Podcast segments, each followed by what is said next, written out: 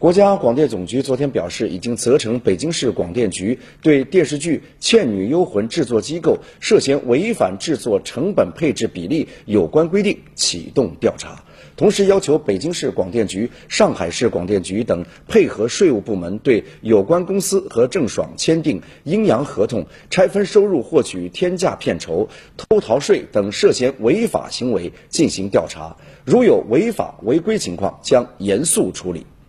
国家广电总局表示，将严格执行关于进一步加强电视剧、网络剧创作生产管理有关工作的通知，关于进一步加强广播电视和网络视听文艺节目管理的通知有关规定，进一步加强电视剧行业的管理。